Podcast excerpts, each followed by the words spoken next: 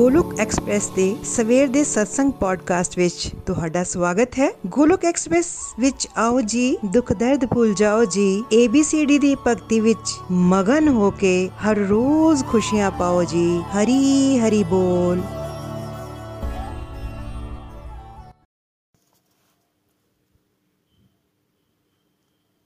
ਜੈ ਸ਼੍ਰੀ ਕ੍ਰਿਸ਼ਨ ਚੈਤਨਿਆ ਪ੍ਰਭੂ ਨਿਤਿਆਨੰਦਾ श्री अद्वैत गदाधार श्रीवासादि गौर भक्त वृंदा। हरे कृष्ण हरे कृष्ण कृष्ण कृष्ण, हरे हरे। हरे राम हरे राम राम राम, हरे हरे। ओम नमो भगवते वासुदेवाय। ओम नमो भगवते वासुदेवाय। ओम नमो भगवते वासुदेवाय। श्रीमद् भगवद गीता दी जय। Busy through the body free as a soul Hari Hari बोल, हरी हरि बोल। शरीर तो रहिए व्यस्त। आत्मा तो रहिए मस्त हरि नाम जपते हुए transform the world by transforming yourself ਖੁਦ ਨੂੰ ਬਦਲ ਕੇ ਹੀ ਤੁਸੀਂ ਦੁਨੀਆ ਨੂੰ ਬਦਲ ਸਕਦੇ ਹੋ ਨਾ ਸ਼ਸਤਰ ਤੇ ਨਾ ਸ਼ਾਸਤਰ ਤੇ ਨਾ ਧਨ ਤੇ ਤੇ ਨਾ ਹੀ ਕਿਸੇ ਯੁਕਤੀ ਤੇ ਮੇਰਾ ਤਾਂ ਜੀਵਨ ਆਸ਼ਰਿਤ ਹੈ ਪ੍ਰਭੂ ਸਿਰਫ ਔਰ ਸਿਰਫ ਤੁਹਾਡੀ ਕਿਰਪਾ ਸ਼ਕਤੀ ਤੇ ਹਰੀ ਹਰੀ ਬੋਲ एवरीवन ਹਰੀ ਹਰੀ ਬੋਲ ਜੈ ਸ਼੍ਰੀ ਰਾਧੇ ਕ੍ਰਿਸ਼ਨਾ ਜੈ ਸ਼੍ਰੀ ਰਾਮ ਅੱਜ ਦੇ ਪੰਜਾਬੀ ਪੋਡਕਾਸਟ ਵਿੱਚ ਤੁਹਾਡਾ ਸਵਾਗਤ ਹੈ। ਦੋਸਤੋ, ਅੱਜ ਪ੍ਰਭੂ ਦੀ ਵਿਸ਼ੇਸ਼ ਕਿਰਪਾ ਨਾਲ ਮੈਂ ਨੀਨੂ ਵਾਲੀਆ ਪਠਾਨਕੋਟ ਤੋਂ ਗੋਲੋਕ ਐਕਸਪ੍ਰੈਸ ਦੇ ਸਵੇਰ ਦੇ ਸਤਸੰਗ ਨੂੰ ਪੰਜਾਬੀ ਵਿੱਚ ਤੁਹਾਡੇ ਨਾਲ ਸਾਂਝਾ ਕਰਨ ਜਾ ਰਹੀ ਹਾਂ। ਜਿਸ ਤਰ੍ਹਾਂ ਕਿ ਅਸੀਂ ਜਾਣਦੇ ਹਾਂ ਕਿ ਅਸੀਂ ਕੰਪਲੀਟ ਹੈਲਥ ਕੰਪਲੀਟ ਹੈਪੀਨੈਸ ਦੇ ਮਾਡਲ ਤੇ ਨikhil ji ਚਰਚਾ ਕਰ ਰਹੇ ਹਨ। ਕੰਪਲੀਟਲੀ ਹੈਪੀ ਰਹਿਣਾ ਹੈ ਤੇ ਕੰਪਲੀਟਲੀ ਹੈਲਦੀ ਵੀ ਰਹਿਣਾ ਹੈ। ਕੰਪਲੀਟ ਹੈਲਥ ਦੇ ਪੰਜ ਕੰਪੋਨੈਂਟ ਪੰਜਾਂ ਨੂੰ ਮਿਲਾ ਕੇ ਕੰਪਲੀਟ ਹੈਲਥ ਮਿਲਦੀ ਹੈ। ਤੇ ਅਸੀਂ ਕੰਪਲੀਟਲੀ ਹੈਪੀ ਰਹਿ ਸਕਦੇ ਹਾਂ। ਨikhil ji ਨੇ ਸਪੀ ਸਪਿਰਚੁਅਲ ਹੈਲਥ ਤੇ ਚਰਚਾ ਕੀਤੀ ਕਿ ਹੈਲਥ ਆਫ ਸੋਲ ਆਤਮਾ ਪਰਮਾਤਮਾ ਨਾਲ ਜੁੜ ਕੇ ਹੀ ਸਵਸਥ ਰਹਿ ਸਕਦੀ ਹੈ। ਇਹ ਇੱਕ ਹੈਲਥ ਦਾ ਆਧਾਰ ਹੈ। ਇੱਕ ਇੱਕ ਹੈਲਥ ਨੂੰ ਸਮਝ ਕੇ ਹੀ ਅਸੀਂ ਅਸਲੀ ਆਨੰਦ ਦੀ ਪ੍ਰਾਪਤੀ ਕਰ ਪਾਵਾਂਗੇ। ਸਪਿਰਚੁਅਲ ਹੈਲਥ ਵਿੱਚ ਸੁਧਾਰ ਹੋਣ ਨਾਲ ਮੈਂਟਲ ਹੈਲਥ ਸੁਧਰਦੀ ਹੈ, ਕਿਉਂਕਿ ਬੁੱਧੀ ਵਿੱਚ ਕ੍ਰਿਸ਼ਨਾ ਜੀ ਦਾ ਵਾਸ ਹੋ ਜਾਂਦਾ ਹੈ, ਮਨ ਕਾਬੂ ਵਿੱਚ ਆਂਦਾ ਹੈ ਤੇ ਮਨ ਕਾਬੂ ਵਿੱਚ ਆਉਣ ਨਾਲ ਗੁੱਡ ਮੈਂਟਲ ਹੈਲਥ ਬਣਦੀ ਹੈ। ਜਦੋਂ ਇਹ ਦੋਨੋਂ ਸੁਧਰਦੀਆਂ ਹਨ ਸਪਿਰਚੁਅਲ ਹੈਲਥ ਤੇ ਮੈਂਟਲ ਹੈਲਥ ਤੇ ਫਿਰ ਸਾਡੀ ਫਿਜ਼ੀਕਲ ਹੈਲਥ ਵੀ ਸੁਧਰਦੀ ਹੈ। ਹੈਲਦੀ ਡਾਈਟ ਲਵਾਂਗੇ ਐਕਸਰਸਾਈਜ਼ ਕਰਾਂਗੇ ਯੋਗਾ ਕਰਾਂਗੇ, ਪਾਣੀ ਪੀਵਾਂਗੇ, ਇਹ ਸਾਰੀਆਂ ਐਕਟੀਵਿਟੀਜ਼ ਅਸੀਂ ਉਦੋਂ ਹੀ ਪਰਫਾਰਮ ਕਰ ਪਾਵਾਂਗੇ ਜਦੋਂ ਸਾਡਾ ਮਨ ਕੰਟਰੋਲ ਵਿੱਚ ਹੋਵੇਗਾ। ਫਿਰ ਫੈਮਿਲੀ ਹੈਲਥ ਤੇ ਵੀ ਗੱਲ ਹੋਈ ਕਿ ਰਿਸ਼ਤਿਆਂ ਵਿੱਚ ਤਣਾਅ ਕਿਉਂ ਹੈ, ਕਿਉਂਕਿ ਹਰ ਬੰਦਾ ਆਪਣੀ ਈਗੋ ਨੂੰ ਸੈਟੀਸਫਾਈ ਕਰਨਾ ਚਾਹੁੰਦਾ ਹੈ। ਟੋਲਰੈਂਸ ਪਾਵਰ ਨਹੀਂ ਹੈ, ਮਾਫ ਕਰਨ ਦਾ ਭਾਵ ਨਹੀਂ ਹੈ। ਸਪਿਰਚੁਅਲੀ ਅਤੇ ਮੈਂਟਲੀ ਹੈਲਦੀ ਹੋਣ ਨਾਲ ਸਾਡੀ ਲਿਸਨਿੰਗ ਪਾਵਰ ਵੱਧਦੀ ਹੈ। ਫੋਰਗਿਵਨੈਸ ਵਧੇਗੀ ਟੋਲਰੈਂਸ ਪਾਵਰ ਵਧੇਗੀ ਤੇ ਰਿਸ਼ਤੇ ਟੁੱਟਣ ਦੀ ਬਜਾਏ ਮਿੱਠੇ ਹੋਣੇ ਸ਼ੁਰੂ ਹੋ ਜਾਣਗੇ। ਇਹ ਦਿਵਯ ਗੁਣ ਤਾਂ ਹੀ ਵੱਧ ਸਕਦੇ ਹਨ ਜਦੋਂ ਸਾਰੇ ਆਪਣੇ ਆਪਣੇ ਦੋਸ਼ ਦੇਖ ਕੇ ਸ਼ੁਰੂ ਕਰ ਦੇਣਗੇ ਤੇ ਉਦੋਂ ਫੈਮਿਲੀ ਹੈਲਥ ਵਿੱਚ ਵੀ ਹੌਲੀ-ਹੌਲੀ ਸੁਧਾਰ ਆਣਾ ਸ਼ੁਰੂ ਹੋਏਗਾ। ਗੋਲੋਕ ਐਕਸਪ੍ਰੈਸ ਵਿੱਚ ਬਹੁਤ ਸਾਰੀਆਂ ਉਹਨਾਂ ਪਰਿਵਾਰਾਂ ਦੀਆਂ ਉਦਾਹਰਨਾਂ ਮਿਲਣਗੀਆਂ, ਜਿਨ੍ਹਾਂ ਨੇ ਗੋਲੋਕ ਐਕਸਪ੍ਰੈਸ ਨਾਲ ਜੁੜ ਕੇ ਭਗਵਦ ਗੀਤਾ ਪੜ੍ਹ ਕੇ ਆਪਣੇ ਰਿਸ਼ਤਿਆਂ ਵਿੱਚ ਮਿਠਾਸ ਲਿਆਂਦੀ। ਨikhil ji ਕਹਿੰਦੇ ਹਨ family that prays together stays together ਜ਼ਰੂਰੀ ਨਹੀਂ ਕਿ ਅਨੁਭਵ ਸਾਰੇ ਕਰਨ। ਕਲਯੁਗ ਚੱਲ ਰਿਹਾ ਹੈ, ਸਾਰੇ ਪਰਿਵਾਰ ਦੇ ਮੈਂਬਰ ਡਿਵੋਸ਼ਨ ਵਿੱਚ ਨਹੀਂ ਹੁੰਦੇ। ਹੋ ਸਕਦਾ ਹੈ ਕਿਤੇ ਕੋਈ ਨਾਸਤਿਕ ਹੀ ਹੋਵੇ। ਜਾਂ ਉਸ ਦਾ ਆਸੁਰੀ ਗੁਣ ਉਸ ਤੇ ਜ਼ਿਆਦਾ ਹਾਵੀ ਹੋਵੇ, ਉੱਥੇ ਦਿੱਕਤ ਆ ਸਕਦੀ ਹੈ। ਸੋ ਅਸੀਂ ਦਾਅਵੇ ਨਾਲ ਕਹਿ ਸਕਦੇ ਹਾਂ ਕਿ ਸਪਿਰਚੁਅਲੀ ਅਤੇ ਮੈਂਟਲੀ ਜਦੋਂ ਅਸੀਂ ਸਿਹਤਮੰਦ ਹੋਵਾਂਗੇ, ਉਦੋਂ ਸਾਡੀ ਸਰੀਰਕ ਸਿਹਤ ਤੇ ਪਰਿਵਾਰਿਕ ਸਿਹਤ ਵੀ ਹੈਲਦੀ ਹੋ ਸਕਦੀ ਹੈ। ਤੇ ਚਲੋ ਅੱਜ ਅਸੀਂ ਨikhil ji ਦੇ ਦੁਆਰਾ ਪੰਜਵੀਂ ਸਿਹਤ ਬਾਰੇ ਜਾਣਨ ਦਾ ਪ੍ਰਯਾਸ ਕਰਦੇ ਹਾਂ ਕਿ ਨikhil ji ਨੇ ਪੰਜਵੀਂ ਹੈਲਥ ਅੱਜ ਸਾਨੂੰ ਦੱਸੀ ਫਾਈਨੈਂਸ਼ੀਅਲ ਹੈਲਥ ਮਤਲਬ ਜਿਹਨੂੰ ਅਸੀਂ ਵਿੱਤੀ ਸਿਹਤ ਵੀ ਕਹਿੰਦੇ ਹਾਂ ਆਰਥਿਕ ਸਿਹਤ ਵੀ ਕਹਿੰਦੇ ਹਾਂ। ਫਾਈਨੈਂਸਿਸ ਸਾਡੇ ਜੀਵਨ ਵਿੱਚ ਬਹੁਤ ਮਹੱਤਵਪੂਰਨ ਰੋਲ ਅਦਾ ਕਰਦੇ ਹਨ। ਪਰ ਜੇ ਕੋਈ ਭਗਤੀ ਕਰਨ ਲੱਗ ਜਾਵੇ, ਤਾਂ ਦੋਸਤ ਮਿੱਤਰ ਹੀ ਕਈ ਵਾਰ ਤਾਨੇ ਦੇਣਾ ਸ਼ੁਰੂ ਕਰ ਦਿੰਦੇ ਹਨ ਕਿ ਤੂੰ ਤਾਂ ਇਸ ਰਸਤੇ ਤੇ ਪੈ ਗਿਆ ਤੇ ਤੈਨੂੰ ਹੁਣ ਪੈਸੇ ਦੀ ਕੀ ਜ਼ਰੂਰਤ ਹੈ। ਉਹਨਾਂ ਨੂੰ ਇਹ ਲੱਗਦਾ ਹੈ ਕਿ ਇਸ ਨੇ ਹੁਣ ਪੈਸੇ ਦਾ ਸ਼ਾਇਦ ਮੋਹ ਛੱਡ ਦਿੱਤਾ ਹੈ ਔਰ ਪੈਸੇ ਦੀ ਇਸ ਨੂੰ ਜ਼ਰੂਰਤ ਨਹੀਂ ਹੈ। ਪੈਸਾ ਤਾਂ ਮਾਇਆ ਹੈ। ਪਰ ਨikhil ji ਕਹਿੰਦੇ ਹਨ ਕਿ ਪੈਸਾ ਬੇਸ਼ੱਕ ਮਾਇਆ ਹੈ। ਪੈਸਾ ਮਾਇਆ ਨਹੀਂ ਹੈ, ਪੈਸੇ ਦਾ ਦੁਰਉਪਯੋਗ ਮਾਇਆ ਹੈ। ਬਲਕਿ ਪੈਸਾ ਮਾਇਆ ਨਹੀਂ, ਬਲਕਿ ਜ਼ਿੰਦਗੀ ਦੀ ਜ਼ਰੂਰਤ ਹੈ। ਬਿਲਕੁਲ ਉਸ ਤਰ੍ਹਾਂ ਜਿਸ ਤਰ੍ਹਾਂ ਸਰੀਰ ਨੂੰ ਭੋਜਨ ਦੀ ਜ਼ਰੂਰਤ ਹੁੰਦੀ ਹੈ। ਸਰੀਰ ਨੂੰ ਅਗਰ ਭੋਜਨ ਦੀ ਜ਼ਰੂਰਤ ਹੈ, ਤੇ ਆਤਮਾ ਨੂੰ ਪਰਮਾਤਮਾ ਦਾ ਨਾਮ ਲੈਣ ਦੀ ਜ਼ਰੂਰਤ ਹੈ। ਜਦੋਂ ਅਸੀਂ ਖਾਣਾ ਬਣਾਉਂਦੇ ਹਾਂ, ਤਾਂ ਉਸ ਵਿੱਚ ਤਰ੍ਹਾਂ ਤਰ੍ਹਾਂ ਦੇ ਮਸਾਲੇ ਪਾਉਂਦੇ ਹਾਂ। ਨਮਕ ਵੀ ਪਾਉਂਦੇ ਹਾਂ। ਖਾਣੇ ਵਿੱਚ ਜਿੰਨੀ ਨਮਕ ਦੀ ਇੰਪੋਰਟੈਂਸ ਹੈ, ਉਨੀ ਹੀ ਜ਼ਿੰਦਗੀ ਵਿੱਚ ਪੈਸੇ ਦੀ ਵੀ ਜ਼ਰੂਰਤ ਹੈ। ਖਾਣੇ ਨੂੰ ਸਵਾਦ ਬਣਾਉਣ ਲਈ ਉਸ ਦੇ ਵਿੱਚ ਕੱਲਾ ਨਮਕ ਹੀ ਨਹੀਂ ਪਾਉਂਦੇ ਰਹਿੰਦੇ। ਬਲਕਿ ਕੁਆਂਟੀਟੀ ਦੇ ਮੁਤਾਬਿਕ ਹੀ ਪਾਵਾਂਗੇ। ਜੇ ਨਮਕ ਜ਼ਿਆਦਾ ਪਾ ਦੇਾਂਗੇ ਤਾਂ ਸਬਜ਼ੀ ਦਾ ਸਵਾਦ ਹੀ ਖਤਮ ਹੋ ਜਾਵੇਗਾ। ਇਸੇ ਤਰ੍ਹਾਂ ਜੀਵਨ ਵਿੱਚ ਫਾਈਨਾਂਸ ਦੀ ਵੀ ਉਨੀ ਕੀ ਇੰਪੋਰਟੈਂਸ ਹੈ। ਅਸੀਂ ਸਾਰੇ ਗ੍ਰਸਤੀ ਹਾਂ, ਅਸੀਂ ਬੱਚਿਆਂ ਦੀ ਫੀਸ ਦੇਣੀ ਹੈ, ਬਿਜਲੀ ਦੇ ਬਿੱਲ ਦੇਣੇ ਹਨ, ਪਾਣੀ ਦੇ ਬਿੱਲ ਬੈਂਕ ਲੋਨ ਉਹ ਸਾਰੀਆਂ ਕਿਸ਼ਤਾਂ ਵੀ ਦੇਣੀਆਂ ਹਨ। ਇਸ ਲਈ ਪੈਸਾ ਤਾਂ ਜ਼ਰੂਰੀ ਹੈ। ਪਰ ਹੁੰਦਾ ਕੀ ਹੈ ਕਿ ਅਸੀਂ ਜਦੋਂ 20 ਸਾਲ ਦੇ ਸੀ, ਉਦੋਂ ਵੀ ਪੈਸੇ ਬਾਰੇ ਸੋਚ ਰਹੇ ਸੀ। 40 ਦੇ ਹੋਏ, ਫਿਰ ਵੀ ਪੈਸਾ, ਤੇ ਹੁਣ 60 ਸਾਲ ਦੇ ਹੋਣ ਲੱਗੇ ਹਾਂ। ਹੱਲੇ ਵੀ ਅਸੀਂ ਉਸੇ ਰੈਟ ਰੇਸ ਵਿੱਚ ਦੌੜੀ ਜਾ ਰਹੇ ਹਾਂ। ਅਸੀਂ ਤਾਂ ਆਪਣੇ ਲਕਸ਼ ਨੂੰ ਹੀ ਭੁੱਲ ਗਏ। ਸਾਡਾ ਲਕਸ਼ ਸਵਾਦ ਖਾਣਾ ਖਾਣਾ ਹੀ ਨਹੀਂ, ਪਰ ਅਸੀਂ ਨਮਕ ਹੀ ਪਾਉਂਦੇ ਰਹਿ ਗਏ। ਸਾਡਾ ਸਾਰਿਆਂ ਦਾ ਲਕਸ਼ ਹੈ ਕਿ ਅਸੀਂ ਖੁਸ਼ ਰਹੀਏ, ਸੁਖੀ ਰਹੀਏ, ਪਰ ਅਸੀਂ ਪੈਸਾ ਕਮਾਉਣ ਵਿੱਚ ਹੀ ਲੱਗੇ ਰਹੇ। ਮੈਕਸਿਮਮ ਲੋਕ ਕੈਰੀਅਰ ਵਿੱਚ ਪ੍ਰਮੋਸ਼ਨ ਲੈਂਦੇ ਹਨ ਜਾਂ ਨੇਮ ਫੇਮ ਦੇ ਚੱਕਰ ਵਿੱਚ ਪੈਸੇ ਨੂੰ ਹੀ ਭਗਵਾਨ ਮੰਨ ਬੈਠਦੇ ਹਨ। ਫਾਈਨੈਂਸ਼ੀਅਲ ਲੈਵਲ ਨੂੰ ਇੱਕ ਹੈਲਥ ਦੇ ਰੂਪ ਵਿੱਚ ਦੇਖਣਾ ਹੈ। ਐਕਸੈਸ ਹਰ ਚੀਜ਼ ਦੀ ਮਾੜੀ ਹੁੰਦੀ ਹੈ, ਪਰ ਅਸੀਂ ਇਸ ਨੂੰ ਰੈਗੂਲੇਟ ਕਰਨਾ ਸਿੱਖਣਾ ਹੈ। ਨikhil ji ਨੇ ਅੱਗੇ ਸਾਨੂੰ ਦੱਸਿਆ ਕਿ ਕਿਸੇ ਇਨਸਾਨ ਦੀ ਫਾਈਨੈਂਸ਼ੀਅਲ ਹੈਲਥ ਖਰਾਬ ਹੋਣ ਦੇ ਕਾਰਨ ਕੀ ਹਨ। ਜਦੋਂ ਇਨਸਾਨ ਦੇ ਅੰਦਰ ਸੰਤੋਸ਼ ਨਹੀਂ ਹੁੰਦਾ ਉਸ ਦੀਆਂ ਇੰਦਰੀਆਂ ਕਾਬੂ ਵਿੱਚ ਨਹੀਂ ਹੁੰਦੀਆਂ ਅਤੇ ਮਨ ਬੇਕਾਬੂ। ਜੰਗਲੀ ਘੋੜਾ ਬਣ ਜਾਂਦਾ ਹੈ। ਖਰਚਿਆਂ ਤੇ ਉਸ ਦੀ ਲਗਾਮ ਨਹੀਂ ਹੁੰਦੀ ਹੈ। ਕਈ ਵਾਰੀ ਇਨਸਾਨ ਸੋਚਦਾ ਹੈ ਕਿ ਅੰਦਰੂਨੀ ਖੁਸ਼ੀ ਸ਼ਾਇਦ ਮੈਨੂੰ ਪੈਸੇ ਨਾਲ ਮਿਲੇਗੀ। ਉਸ ਵੇਲੇ ਉਹ ਪੈਸੇ ਨੂੰ ਬੇਸਿਕ ਨੀਡ ਬਣਾ ਲੈਂਦਾ ਹੈ। ਇੱਕ ਉਦਾਹਰਨ ਦੇਖਦੇ ਆ ਕਿ ਅੱਜ ਵਰਲਡ ਵਿੱਚ ਸ਼ਰਾਬ ਪੀਣਾ ਇੱਕ ਬੇਸਿਕ ਨੀਡ ਬਣ ਚੁੱਕਿਆ ਹੋਇਆ ਹੈ। ਇਹ ਨੀਡ ਨਹੀਂ ਹੈ। ਪਰ ਅਸੀਂ ਸੋਚਦੇ ਹਾਂ ਕਿ ਸੋਸਾਇਟੀ ਵਿੱਚ ਇੰਜੋਏ ਕਰਨ ਲਈ ਇਹ ਪੀਣਾ ਮੇਰੇ ਲਈ ਜ਼ਰੂਰੀ ਹੈ। ਐਕਸਟਰਨਲੀ ਖਰਚੇ ਕਰਨ ਨਾਲ ਸ਼ਾਇਦ ਖੁਸ਼ੀ ਮਿਲਦੀ ਹੈ। ਜਿਹੜੇ ਲੋਕ ਸਿਗਰਟ ਪੀਂਦੇ ਹਨ, ਸ਼ਰਾਬ ਪੀਂਦੇ ਹਨ, ਨਸ਼ੇ ਕਰਦੇ ਹਨ, ਉਹਨਾਂ ਦਾ ਮਹੀਨੇ ਦਾ ਕਿੰਨਾ ਖਰਚਾ ਹੁੰਦਾ ਹੋਵੇਗਾ। ਜਿਹੜੇ ਮਿਡਲ ਕਲਾਸ ਵਾਲੇ, ਉਹਨਾਂ ਦਾ ਖਰਚਾ ਅਲੱਗ ਤਰ੍ਹਾਂ ਦਾ। ਜਿਹੜੇ 4-5 ਲੱਖ ਕਮਾਉਂਦੇ ਹਨ ਮਹੀਨੇ ਦਾ ਉਹਨਾਂ ਦਾ ਖਰਚਾ ਅਲੱਗ ਤਰ੍ਹਾਂ ਦਾ ਹੁੰਦਾ ਹੈ। ਕਿਸੇ ਵਿਅਕਤੀ ਦਾ ਇੱਕ ਸਬਸਟੈਂਸ਼ੀਅਲ ਅਮਾਉਂਟ ਆਪਣੀਆਂ ਬੁਰੀਆਂ ਆਦਤਾਂ ਨੂੰ ਪੂਰਾ ਕਰਨ ਵਿੱਚ ਹੀ ਲੱਗ ਜਾਂਦਾ ਹੈ। ਜੇ ਕੋਈ ਮੰਨ ਲਓ 25000 ਕਮਾ ਰਿਹਾ ਹੈ ਤੇ 7000 ਉਸ ਦਾ ਖਾਣ ਪੀਣ ਵਿੱਚ ਹੀ ਲੱਗ ਗਿਆ, ਬੁਰੀਆਂ ਆਦਤਾਂ ਵਿੱਚ ਲੱਗ ਗਿਆ, ਇਹ ਅਮਾਉਂਟ ਅਵੋਇਡੇਬਲ ਵੀ ਹੋ ਸਕਦਾ ਹੈ। ਪਰ ਅਸੀਂ ਸਪਿਰਚੁਅਲ ਹੈਲਦੀ ਨਾ ਹੋਣ ਕਰਕੇ ਮੈਂਟਲੀ ਹੈਲਦੀ ਨਾ ਹੋਣ ਕਰਕੇ ਬਾਹਰ ਦੀ ਚੀਜ਼ਾਂ ਨੂੰ ਭੋਗ ਦੀ ਅਭਿਲਾਸ਼ਾ ਨਾਲ ਗ੍ਰਹਿਣ ਕਰਨਾ ਚਾਹੁੰਦੇ ਹਾਂ। ਇਹ ਸਾਰਾ ਭੋਗ ਵਿਲਾਸ ਹੈ। ਹਰ ਮਹੀਨੇ ਕੋਈ ਘੜੀਆਂ ਹੀ ਬਦਲਦਾ ਰਹੇ ਜਾਂ ਮੋਬਾਈਲ ਹੀ ਬਦਲਦਾ ਰਹੇ ਜਾਂ ਸ਼ੂਜ਼ ਲੈਣ ਗਏ ਤਾਂ ਪੰਜ ਜੋੜੇ ਇਕੱਠੇ ਹੀ ਸ਼ੂਜ਼ ਦੇ ਲੈ ਆਵੇ। ਜੇ ਕੱਪੜੇ ਲੈਣ ਗਏ ਤਾਂ ਸੇਲ ਦੇਖ ਕੇ ਜ਼ਿਆਦਾ ਤੋਂ ਜ਼ਿਆਦਾ ਸ਼ਾਪਿੰਗ ਕਰਨੀ ਸ਼ੁਰੂ ਕਰ ਦਿੱਤੀ। ਜਿਸ ਦੀ ਚੀਜ਼ ਦੀ ਜ਼ਰੂਰਤ ਨਹੀਂ ਉਹ ਵੀ ਅਸੀਂ ਲੈ ਆਉਂਦੇ ਹਾਂ। ਤਾਂ ਇਸ ਦਾ ਅਰਥ ਹੈ ਕਿ ਸਾਡਾ ਮਨ ਚੰਚਲ ਹੈ।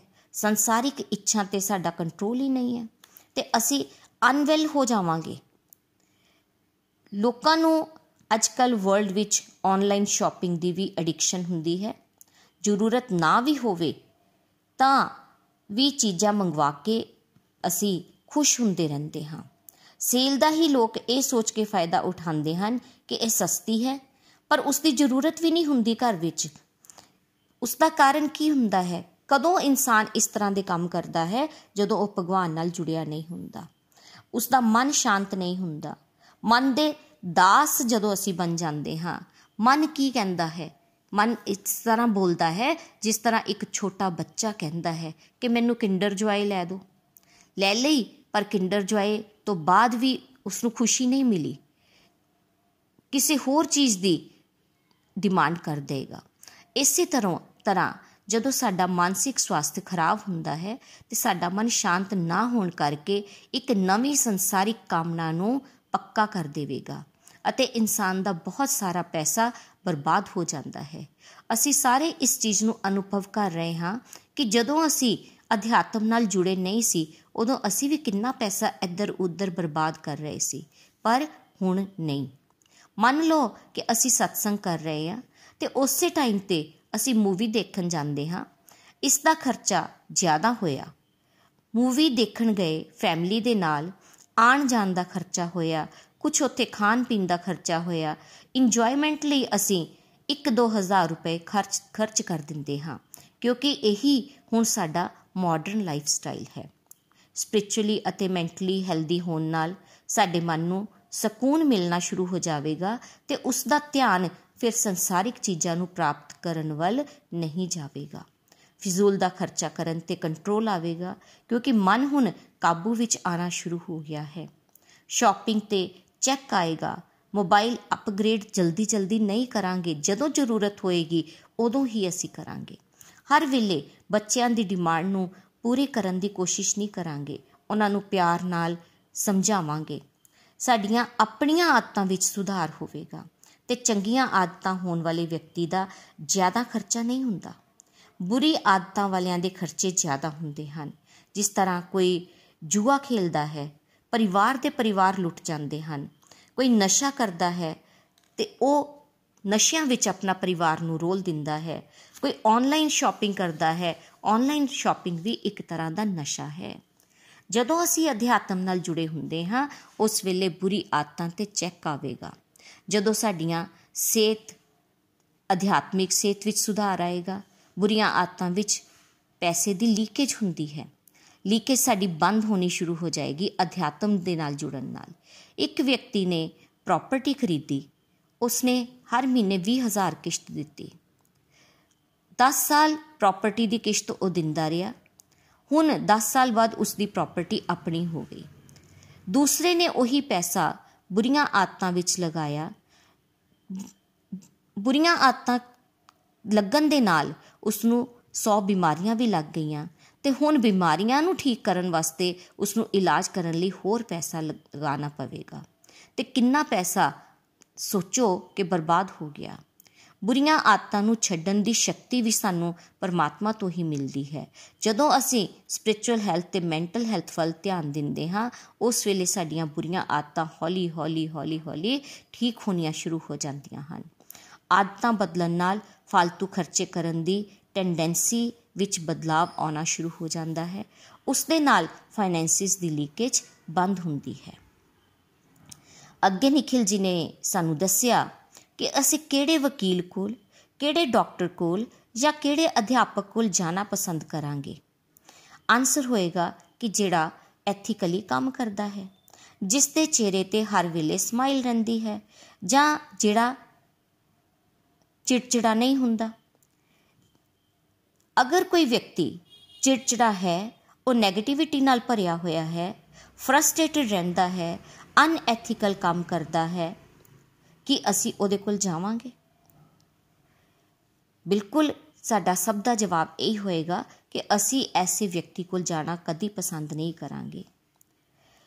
ਜਿਹੜਾ ਸਪਿਰਚੁਅਲੀ ਜਾਂ ਮੈਂਟਲੀ ਸਟਰੋਂਗ ਹੋਏਗਾ ਉਸ ਨੂੰ ਹਰੇਕ ਦੇ ਅੰਦਰ ਪਰਮਾਤਮਾ ਦਾ ਵਾਸ ਦਿਖਾਈ ਦਿੰਦਾ ਹੈ, ਉਹ ਚੀਟਿੰਗ ਨਹੀਂ ਕਰੇਗਾ, ਮਾਲ ਪ੍ਰੈਕਟਿਸਿਸ ਨਹੀਂ ਕਰੇਗਾ। ਉਸ ਨੂੰ ਪਤਾ ਹੈ ਕਿ ਪਰਮਾਤਮਾ ਦਾ ਸੀਸੀਟੀਵੀ ਤਾਂ ਹਰ ਜਗ੍ਹਾ ਮੌਜੂਦ ਹੈ, ਤਾਂ ਉਹ ਪ੍ਰਭੂ ਨੂੰ ਖੁਸ਼ ਕਰਨ ਵਾਲੇ ਕੰਮ ਕਰੇਗਾ। ਸਿੰਸੈਰਿਟੀ ਨਾਲ ਆਪਣੀ ਜੌਬ ਵੱਲ ਧਿਆਨ ਦੇਗਾ ਤੇ ਕਿਸੇ ਨੂੰ ਚੰਗੀ ਸਲਾਹ ਵੀ ਦੇਗਾ। ਲੋਕੀ ਉਸ ਦੀਆਂ ਵਾਈਬ੍ਰੇਸ਼ਨਸ ਤੋਂ ਹੀ ਪ੍ਰਭਾਵਿਤ ਹੋ ਜਾਣਗੇ। ਇਸ ਤੋਂ ਪਹਿਲਾਂ ਅਸੀਂ ਇੱਕ ਟੌਪਿਕ ਇਹ ਵੀ ਕੀਤਾ ਸੀ ਕਿ ਲੋਕਾਂ ਦੇ ਅੰਦਰ ਮਿਸਕਨਸੈਪਸ਼ਨ ਹੈ ਕਿ ਭਗਤੀ ਕਰਨ ਨਾਲ ਉਹਨਾਂ ਦੀ ਪ੍ਰੈਕਟੀਕਲ ਲਾਈਫ ਜਾਂ ਪ੍ਰੋਫੈਸ਼ਨਲ ਲਾਈਫ ਖਰਾਬ ਹੋ ਜਾਂਦੀ ਹੈ। ਪਰ ਨਹੀਂ, ਇਹ ਮਿਥ ਹੈ। ਸਪਿਰਚੁਅਲ ਹੈਲਥ ਠੀਕ ਹੋਣ ਨਾਲ ਕੰਮ ਉੱਤੇ ਸਾਡਾ ਫੋਕਸ ਵੱਧਦਾ ਹੈ ਪ੍ਰੋਡਕਟਿਵਿਟੀ ਵੱਧਦੀ ਹੈ ਟਾਈਮ ਮੈਨੇਜਮੈਂਟ ਠੀਕ ਹੁੰਦੀ ਹੈ, ਸਾਡੀ ਕਥਨੀ ਤੇ ਕਰਨੀ ਦਾ ਗੈਪ ਘਟਦਾ ਹੈ। ਇਮਾਨਦਾਰੀ ਨਾਲ, ਵਿਨਮਰਤਾ ਨਾਲ ਸਭ ਨਾਲ ਗੱਲ ਕਰਾਂਗੇ। ਪਰ ਕਲਯੁਗ ਵਿੱਚ ਇਸ ਤਰ੍ਹਾਂ ਦੇ ਲੋਕ ਜ਼ਿਆਦਾ ਕਾਮਨ ਨਹੀਂ ਹੈ। ਕਾਮਨ ਨਹੀਂ, ਬਲਕਿ ਰੇਅਰ ਹਨ। ਕਿਸੇ ਨੇ ਮੰਨ ਲਓ ਸੂਟ ਹੀ ਖਰੀਦਣਾ ਹੋਵੇ ਤੇ ਇੱਕ ਦੁਕਾਨਦਾਰ ਬੜੇ ਪਿਆਰ ਨਾਲ ਉਸ ਨੂੰ ਬਿਠਾਉਂਦਾ ਹੈ ਉਸ ਦੇ ਨਾਲ ਗੱਲ ਕਰਦਾ ਹੈ। ਤੇ ਇੱਕ ਦੂਸਰਾ ਹੈ, ਉਹ ਸਿਰ ਦਰਦ ਲਾ ਦਿੰਦਾ ਹੈ ਤੇ ਕਸਟਮਰ ਦੀ ਗੱਲ ਨੂੰ ਧਿਆਨ ਨਾਲ ਸੁਣਦਾ ਵੀ ਨਹੀਂ ਹੈ। ਤੇ ਦੂਸਰਾ ਜਿਹੜਾ ਹੈ, ਉਹ ਆਪਣੇ ਕਸਟਮਰ ਦਾ ਮਨ ਵੀ ਜਿੱਤ ਲੈਂਦਾ ਹੈ ਤੇ ਉਸ ਦੇ ਨਾਲ ਜ਼ਿਆਦਾ ਪੈਸਿਆਂ ਦੀ ਗੱਲ ਨਾ ਕਰਕੇ ਉਸ ਨੂੰ ਇੱਕ ਅੱਛੀ ਸਮਾਈਲ ਚਾਹੇ ਉਹ ਲੈਂਦਾ ਹੈ, ਚਾਹੇ ਨਹੀਂ, ਲੇਕਿਨ ਬਹੁਤ ਅੱਛੀਆਂ ਗੱਲਾਂ ਕਰਕੇ ਉੱਥੋਂ ਕਸਟਮਰ ਵਾਪਸ ਵੀ ਆ ਜਾਂਦਾ ਹੈ ਤੇ ਕਸਟਮਰ ਦਾ ਮਨ ਵੀ ਕਰਦਾ ਹੈ ਕਿ ਮੈਂ ਉਸੇ ਦੁਕਾਨਦਾਰ ਕੋਲ ਜਾਵਾਂ। ਪੈਸੇ ਤਾਂ ਦੋਨਾਂ ਪਾਸੇ ਖਰਚਨੇ ਹਨ, ਪਰ ਕਿੱਥੇ ਜਾ ਕੇ ਤੁਹਾਡੇ ਮਨ ਨੂੰ ਸ਼ਾਂਤੀ ਮਿਲੀ? ਭਗਵਾਨ ਦੇ ਅਸ਼ੀਰਵਾਦ ਨਾਲ ਉਸ ਵਿਅਕਤੀ ਦਾ ਬਿਹੇਵੀਅਰ ਉਸ ਦਾ ਪੋਜ਼ਿਟਿਵ ਔਰਾ ਤੁਹਾਨੂੰ ਅਟਰੈਕਟ ਕਰੇਗਾ, ਜਿਹੜਾ ਪ੍ਰਮਾਤਮਾ ਨਾਲ ਜੁੜਿਆ ਹੋਏਗਾ। ਕੰਮ ਵਿੱਚ ਵੀ ਬਰਕਤ ਲੱਗੇਗੀ, ਘੱਟ ਵਿੱਚ ਵੀ ਜ਼ਿਆਦਾ ਲੱਗੇਗਾ। ਸਪਿਰਚੁਅਲੀ ਐਡਵਾਂਸ ਹੋਣ ਨਾਲ ਸਾਨੂੰ ਅੰਦਰੋਂ ਕੰਟੈਂਟਮੈਂਟ ਮਿਲਦੀ ਹੈ, ਸੰਤੋਸ਼ ਮਿਲਦਾ ਹੈ ਤੇ ਸਾਡੀਆਂ ਡਿਜ਼ਾਇਰਸ ਮਟੀਰੀਅਲ ਡਿਜ਼ਾਇਰਸ ਘਟਣੀਆਂ ਸ਼ੁਰੂ ਹੋ ਜਾਂਦੀਆਂ ਹਨ। ਐਜ਼ ਅ ਸ਼ਾਪਕੀਪਰ ਪੈਸਾ ਕਮਾਉਣ ਦੀ ਬਜਾਏ ਹੋ ਸਕਦਾ ਹੈ ਕਿ ਜੇ ਤੁਸੀਂ ਕਿਸੇ ਨੂੰ ਚੰਗੀ ਸਲਾਹ ਹੀ ਦੇ ਦਿੱਤੀ ਤੇ ਉਸ ਦਾ ਵੀ ਭਲਾ ਹੋ ਸਕਦਾ ਹੈ, ਕਿਉਂਕਿ ਤੁਹਾਡੀਆਂ ਇੰਟੈਂਸ਼ਨਸ ਪਿਓਰ ਹਨ। ਕਿਸੇ ਨੂੰ ਚੂਨਾ ਲਗਾ ਕੇ ਸ਼ਾਰਟ ਟਰਮ ਵਿੱਚ ਤਾਂ ਕੋਈ ਵਿਅਕਤੀ ਖੁਸ਼ੀ ਪ੍ਰਾਪਤ ਕਰ ਸਕਦਾ ਹੈ, ਪਰ ਉਹ ਖੁਸ਼ੀ ਜ਼ਿਆਦਾ ਦੇਰ ਤੱਕ ਟਿਕਣ ਵਾਲੀ ਨਹੀਂ ਹੁੰਦੀ ਹੈ। ਲੌਂਗ ਟਰਮ ਉਹੀ ਇਨਸਾਨ ਚੱਲ ਸਕਦਾ ਹੈ ਜਿਹੜਾ ਕਿਸੇ ਨੂੰ ਤੰਗ ਕਰਕੇ ਪੈਸਾ ਨਾ ਕਮਾਏ। ਬੌਸ ਕਿਸ ਨੂੰ ਪ੍ਰਮੋਸ਼ਨ ਦੇਵੇਗਾ? ਆਲਸੀ ਨੂੰ ਜਾਂ ਜਿਹੜਾ ਡੈਡੀਕੇਸ਼ਨ ਨਾਲ ਕੰਮ ਕਰਦਾ ਹੈ? ਜਿਸ ਦਾ ਫੋਕਸਡ ਹੈ ਜਿਹੜਾ ਆਪਣੇ ਕੰਮ ਵੱਲ ਜਾਂ ਜਿਹੜਾ ਐਥੀਕਲੀ ਕੰਮ ਕਰਦਾ ਹੈ? ਸੋ ਸਾਨੂੰ ਇਹ ਸਾਰੀਆਂ ਗੱਲਾਂ ਸਮਝ ਕੇ ਪਰਮਾਤਮਾ ਦੇ ਨਾਲ ਜੁੜਨ ਦੀ ਸਲਾਹ ਦਿੱਤੀ ਜਾਂਦੀ ਹੈ। ਔਰ ਜਦੋਂ ਅਸੀਂ ਪਰਮਾਤਮਾ ਨਾਲ ਜੁੜਦੇ ਹਾਂ, ਤਾਂ ਸਾਨੂੰ ਕੀ ਫਾਇਦੇ ਹੋਏ? ਸਭ ਤੋਂ ਪਹਿਲੇ ਤੇ ਲੀਕੇਜ ਰੁਕੀ। ਬੁਰੀਆਂ ਆਦਤਾਂ ਛੁੱਟੀਆਂ। ਦੋ ਚਾਰ ਛੁੱਟੀਆਂ ਆਈਆਂ। ਪਹਿਲੇ ਮਨ ਕਰਦਾ ਸੀ ਕਿ ਬਾਹਰ ਘੁੰਮਣ ਚਲਦੇ ਹਾਂ। ਹੁਣ ਮਨ ਕੀ ਕਰਦਾ ਹੈ ਕਿ ਜ਼ਿਆਦਾ ਤੋਂ ਜ਼ਿਆਦਾ ਮਾਲਾ ਕਰ ਲਵਾਂ। ਦੋਨਾਂ ਦੇ ਖਰਚੇ ਵਿੱਚ ਕਿੰਨਾ ਡਿਫਰੈਂਸ ਹੈ। ਕਿਸੇ ਨੂੰ ਭਗਵਦ ਗੀਤਾ ਪੜ੍ਹਾ ਲੈਣੀ ਹੈ, ਪੜ੍ਹਾ ਲੈਣਾ ਹਾਂ। ਓਵਰਆਲ ਹਰ ਐਸਪੈਕਟ ਵਿੱਚ ਗਰੋਥ ਹੋਣੀ ਸ਼ੁਰੂ ਹੋ ਜਾਏਗੀ। ਜੇ ਸਾਰੇ ਡਿਵੋਸ਼ਨ ਕਰ ਲੈਣ, ਤਾਂ ਸਾਰਿਆਂ ਦੀ ਖਰਚਾ ਕਰਨ ਦੀ ਟੈਂਡੈਂਸੀ ਆਟੋਮੈਟਿਕਲੀ ਘਟ ਜਾਵੇਗੀ। ਇੱਕ ਹੋਰ ਫੈਕਟਰ ਸੈਟੀਸਫੈਕਸ਼ਨ ਵੱਧਦੀ ਹੈ। ਕੰਪੈਰੀਜ਼ਨ ਦੀ ਟੈਂਡੈਂਸੀ ਘਟੇਗੀ। ਸਾਨੂੰ ਹਮੇਸ਼ਾ ਦੂਜਿਆਂ ਦੀ ਥਾਲੀ ਦੇ ਲੱਡੂ ਵੱਡੇ ਲੱਗਦੇ ਹਨ। Grass is always greener on the other side of the ground Nikhil ji ਨੇ ਇਸ ਲਾਈਨ ਨੂੰ ਬੋਲਦੇ ਹੋਏ ਸਾਨੂੰ ਸਮਝਾਇਆ ਕਿ ਸਾਨੂੰ ਦੂਰੋਂ ਗ੍ਰਾਸ ਜਿਹੜੀ ਹੈ ਬਹੁਤ ਗ੍ਰੀਨ ਨਜ਼ਰ ਆਉਂਦੀ ਹੈ। ਮਤਲਬ ਕਿ ਕੰਪੈਰੀਜ਼ਨ ਅਸੀਂ ਕਰਦੇ ਹਾਂ ਕਿ ਮੇਰਾ ਭਰਾ ਜਾਂ ਮੇਰੀ ਭੈਣ ਕੋਲ ਇੰਨਾ ਪੈਸਾ ਹੈ ਉਸ ਦੇ ਕੋਲ ਇਹ ਵਾਲੀ ਗੱਡੀ ਹੈ ਉਸ ਦੇ ਕੋਲ ਇਹ ਵਾਲਾ ਮੋਬਾਈਲ ਹੈ, ਅਸੀਂ ਇਸੇ ਕੰਪੈਰੀਜ਼ਨ ਦੇ ਵਿੱਚ ਹੀ ਆਪਣਾ ਸਾਰਾ ਜੀਵਨ ਵਿਅਰਥ ਕਰ ਦਿੰਦੇ ਹਾਂ। ਨੀਡ ਔਰ ਗਰੀਡ ਦਾ ਸਾਨੂੰ ਅੰਤਰ ਨਹੀਂ ਪਤਾ ਚੱਲਦਾ। ਕਦੀ ਕਮੀ ਸਾਡੀ ਸੋਚ ਵਿੱਚ ਹੁੰਦੀ ਹੈ। ਜਿੰਨਾ ਹੈ ਉਸ ਦੇ ਲਈ ਸਾਨੂੰ ਗ੍ਰੇਟਫੁਲ ਹੋਣਾ ਹੈ। ਆਪਣਾ ਪਰਸਪੈਕਟਿਵ ਚੇਂਜ ਕਰਨ ਦੀ ਜ਼ਰੂਰਤ ਹੈ। ਸੈਂਸੂਅਲ ਗ੍ਰੈਟੀਫਿਕੇਸ਼ਨ ਲਈ ਨਹੀਂ, ਬਲਕਿ ਜੇ ਪਰਮਾਤਮਾ ਨੇ ਕਿਹਾ ਤੇ ਉਸ ਦਾ ਥੋੜਾ ਜਿਹਾ ਹਿੱਸਾ ਸਾਨੂੰ ਸਮਾਜ ਕਲਿਆਣ ਵਿੱਚ ਲਗਾਉਣਾ ਹੈ। ਜੇ ਪਰਮਾਤਮਾ ਨੇ ਸਾਨੂੰ ਦੇ ਦਿੱਤਾ ਹੈ, ਤੇ ਉਸ ਦਾ ਥੋੜਾ ਜਿਹਾ ਹਿੱਸਾ ਪਰਮਾਤਮਾ ਦੇ ਵਾਸਤੇ ਤੇ ਸਮਾਜ ਕਲਿਆਣ ਵਿੱਚ ਲਗਾਈਏ, ਤਾਂ ਚੈਰੀਟੇਬਲ ਇਨਸਟਿੰਕਟ ਸਾਡੀ ਹੁਣ ਵਧਣੀ ਸ਼ੁਰੂ ਹੋ ਚੁੱਕੀ ਹੈ। ਨikhil ji ਨੇ ਬਲੀ ਮਹਾਰਾਜ ਤੇ ਬਾਮਨ ਭਗਵਾਨ ਦੀ ਤਿੰਨ ਪੱਗ ਵਾਲੀ ਕਥਾ ਦੀ ਉਦਾਹਰਨ ਵੀ ਦਿੱਤੀ ਕਿ ਬਲੀ ਮਹਾਰਾਜ ਨੇ ਕੀ ਕਿਹਾ? ਕਿ ਮੇਰੀ ਰਿਕੁਆਇਰਮੈਂਟ ਹੈ ਤਿੰਨ ਸਟੈਪਸ ਆਫ ਲੈਂਡ ਜੇ ਮੈਂ ਇਹਦੇ ਤੋਂ ਵੀ ਖੁਸ਼ ਨਹੀਂ, ਤਾਂ ਫਿਰ ਮੈਨੂੰ ਚਾਹੇ ਸਾਰਾ ਬ੍ਰਹਮੰਡ ਵੀ ਮਿਲ ਜਾਏ, ਮੈਂ ਤਾਂ ਵੀ ਖੁਸ਼ ਨਹੀਂ ਹੋ ਸਕਦਾ। ਸਾਨੂੰ ਵੀ ਆਪਣੀਆਂ ਲਿਮਿਟਸ ਨੂੰ ਡਿਫਾਈਨ ਕਰਨਾ ਹੈ। ਗਰੀਡ ਨੂੰ ਨੀਡ ਨਹੀਂ ਬਣਾਉਣਾ। 50000 ਵਾਲਾ ਮੋਬਾਈਲ ਸਾਡੀ ਨੀਡ ਨਹੀਂ ਹੈ। ਸਾਡਾ ਲਗਾਵ ਪੈਸੇ ਨਾਲ ਜ਼ਿਆਦਾ ਹੈ, ਪਰ ਦੋਸਤੋ ਕੰਪੈਰੀਜ਼ਨ ਦਾ ਕੋਈ ਅੰਤ ਨਹੀਂ ਹੈ। ਗਰੀਡ ਬਿਲਕੁਲ ਉਸ ਤਰ੍ਹਾਂ ਹੈ ਜਿਸ ਤਰ੍ਹਾਂ ਅੱਗ ਵਿੱਚ ਕੀ ਪਾਉਣਾ। ਸਾਨੂੰ ਪ੍ਰਭੂ ਨੇ, ਨੂੰ ਹਮੇਸ਼ਾ ਪ੍ਰੇਅਰਸ ਕਰਨੀਆਂ ਹਨ ਕਿ ਸਾਡੀ ਸਤਬੁੱਧੀ ਵਿੱਚ ਆ ਕੇ ਉਹ ਬੈਠ ਜਾਣ। ਅਸੀਂ ਜਿਹੜੇ ਵੀ ਸਾਨੂੰ ਰਿਸੋਰਸਸ ਦਿੱਤੇ ਹਨ, ਉਸ ਲਈ ਅਸੀਂ ਪਰਮਾਤਮਾ ਦਾ ਸ਼ੁਕਰਾਨਾ ਕਰ ਸਕੀਏ। ਉਸ ਦਾ ਅਸੀਂ ਸਦਉਪਯੋਗ ਕਰੀਏ, ਜਗਤ ਕਲਿਆਣ ਵਿੱਚ ਉਸ ਨੂੰ ਲਗਾਈਏ। ਸਮਾਜ ਵਿੱਚ ਪੈਸਾ ਤਾਂ ਬਹੁਤ ਹੈ, ਪਰ ਪੈਸੇ ਦਾ ਸਦਉਪਯੋਗ ਨਹੀਂ ਹੈ। ਕਬੀਰ ਜੀ ਨੇ ਵੀ ਜਿਸ ਤਰ੍ਹਾਂ ਕਿਹਾ ਹੈ ਕਿ ਸਾਈਂ ਇੰਨਾ ਦੀਜੀਏ ਜਾਮੇ ਕੁਟਮ ਸਮਾਏ, ਮੈਂ ਵੀ ਭੁੱਖਾ ਨਾ ਰਹੂੰ, ਸਾਧੂ ਨਾ ਭੁੱਖਾ ਜਾਏ। ਮਤਲਬ ਕਿ ਕੋਈ ਸ਼ਾਸਤਰ ਇਹ ਨਹੀਂ ਕਹਿੰਦਾ ਕਿ ਦਾਨ ਇੰਨਾ ਕਰ ਦਿਓ ਕਿ ਤੁਹਾਡੇ ਕੋਲ ਰੋਟੀ ਖਾਣ ਲਈ ਵੀ ਪੈਸੇ ਨਾ ਬਚਣ, ਬਲਕਿ ਕਬੀਰ ਜੀ ਦੇ ਦੋਹੇ ਤੋਂ ਸਾਨੂੰ ਇਹ ਗੱਲ ਸਮਝ ਆਂਦੀ ਹੈ ਕਿ ਪ੍ਰਭੂ ਨੂੰ ਇਹ ਪ੍ਰਾਰਥਨਾ ਕੀਤੀ ਜਾ ਰਹੀ ਹੈ ਕਿ हे ਪ੍ਰਮਾਤਮਾ, ਮੈਨੂੰ ਇੰਨਾ ਕੁ ਪੈਸਾ ਦੇ ਦਿਓ ਕਿ ਜਿਹਦੇ ਨਾਲ ਮੈਂ ਆਪਣਾ ਪਰਿਵਾਰ ਵੀ ਪਾਲ ਸਕਾਂ ਤੇ ਜਿਹੜਾ ਮੇਰੇ ਆਉਣ ਵਾਲਾ ਪ੍ਰਮਾਤਮਾ ਦਾ ਰੂਪ ਕੋਈ ਮਹਿਮਾਨ ਹੋਵੇਗਾ, ਉਹ ਵੀ ਮੇਰੇ ਘਰੋਂ ਕੋਈ ਭੁੱਖਾ ਨਾ ਜਾਏ। ਤੇ ਪੈਸਾ ਅਸੀਂ ਜ਼ਿਆਦਾ ਇਕੱਠਾ ਨਹੀਂ ਕਰਨਾ, ਜ਼ਿਆਦਾ ਓਵਰ ਐਂਡਿਓਰ ਨਹੀਂ ਕਰਨਾ। ਸਾਨੂੰ, ਸਮੇਂ ਨੂੰ ਪੈਸਾ ਕਮਾਉਣ ਲਈ ਨਹੀਂ, ਬਲਕਿ ਪ੍ਰਭੂ ਦਾ ਨਾਮ ਲੈਣ ਲਈ ਅਸੀਂ ਉਪਯੋਗ ਕਰਨਾ ਹੈ। ਪ੍ਰਭੂ ਦੇ ਪ੍ਰਤੀ ਸਾਡੀ ਡੈਡੀਕੇਸ਼ਨ ਦਾ ਗ੍ਰਾਫ ਹਰ ਵਕਤ ਹੁਣ ਵਧਣਾ ਚਾਹੀਦਾ ਹੈ। ਸੇਵਾ ਵੱਲ ਜ਼ਿਆਦਾ ਧਿਆਨ ਦੇਣਾ ਹੈ। ਇਹੀ ਆਖਰੀ ਕੰਪੋਨੈਂਟ ਹੈ। ਇਸੇ ਕਰਕੇ ਇਸ ਨੂੰ ਆਖਿਰ ਵਿੱਚ ਰੱਖਿਆ ਗਿਆ ਹੈ ਕਿ ਜੇ ਅਸੀਂ ਸਪਿਰਚੁਅਲੀ ਜਾਂ ਮੈਂਟਲੀ ਹੈਲਦੀ ਹੋਵਾਂਗੇ, ਤਾਂ ਫਾਈਨੈਂਸਿਸ ਦੀ ਕਮੀ ਵੀ ਕਦੇ ਨਹੀਂ ਆਵੇਗੀ। ਘੱਟ ਵਿੱਚ ਵੀ ਜ਼ਿਆਦਾ, ਅਸੀਂ ਜ਼ਿਆਦਾ ਚੰਗਾ ਮੈਨੇਜ ਕਰ ਪਾਵਾਂਗੇ। ਤੇ ਸਪਿਰਚੁਅਲ ਹੈਲਥ ਤੇ ਮੈਂਟਲ ਹੈਲਥ ਨੂੰ ਇੰਪਰੂਵ ਕਰਨਾ ਮੇਨ ਮੁੱਦਾ ਹੈ। ਐਜ਼ ਅ ਹੋਲ ਸੁਸਾਇਟੀ ਅਸੀਂ ਸਾਰੇ ਕੰਪਲੀਟਲੀ ਵੀ ਰਹੀਏ, ਤਾਂ ਹੈਪੀ ਵੀ ਰਹੀਏ। ਸਾਰੇ ਕੰਪੋਨੈਂਟਸ ਨੂੰ ਸਟਰੋਂਗ ਕਰਨਾ ਹੈ। ਪਰ not at the cost of soul ਆਤਮਾ ਦਾ ਪਤਨ ਨਹੀਂ ਕਰਨਾ। ਭਗਵਾਨ ਦੀ ਗਾਈਡੈਂਸ ਨਾਲ ਅਸੀਂ ਆਪਣੇ ਜੀਵਨ ਨੂੰ ਚਲਾਈਏ। ਇਸ ਤੋਂ ਬਾਅਦ ਨਿਤਿਨ ਜੀ ਨੇ ਵੀ ਆਪਣੇ ਵਿਚਾਰ ਰੱਖੇ। ਉਹਨਾਂ ਨੇ ਵੀ ਫਾਈਨੈਂਸ਼ੀਅਲ ਹੈਲਥ ਬਾਰੇ ਇਹੀ ਦੱਸਿਆ ਕਿ ਇਹ ਹੈ ਇੰਪੋਰਟੈਂਟ ਹੈ, ਅਸੀਂ ਮੰਨਦੇ ਹਾਂ। ਇਸੇ ਲਈ ਇਸ ਨੂੰ ਹੈਲਥ ਵਿੱਚ ਰੱਖਿਆ ਗਿਆ ਹੈ ਕਿਉਂਕਿ ਇਹ ਵੀ ਸਾਡੀ ਇੱਕ ਸਿਹਤ ਹੈ। ਇਸ ਨੂੰ ਇਗਨੋਰ ਵੀ ਨਹੀਂ ਕੀਤਾ ਜਾ ਸਕਦਾ। ਅਨਫੋਰਚੂਨੇਟਲੀ ਅਸੀਂ ਪੈਸੇ ਕਰਕੇ ਬਾਕੀ ਸਾਰੀਆਂ ਹੈਲਥ ਨੂੰ ਵੀ ਕਿਨਾਰੇ ਤੇ ਲਗਾ ਦਿੰਦੇ ਹਾਂ। ਇਸ ਤੋਂ ਬਚਣਾ ਹੈ। ਡਿਵੋਸ਼ਨ ਨਾਲ spiritual health mental health physical health ਤੇ ਫੈਮਿਲੀ ਹੈਲਥ ਇਹ ਸਾਰੇ ਸਟਰੋਂਗ ਹੋਣਗੇ।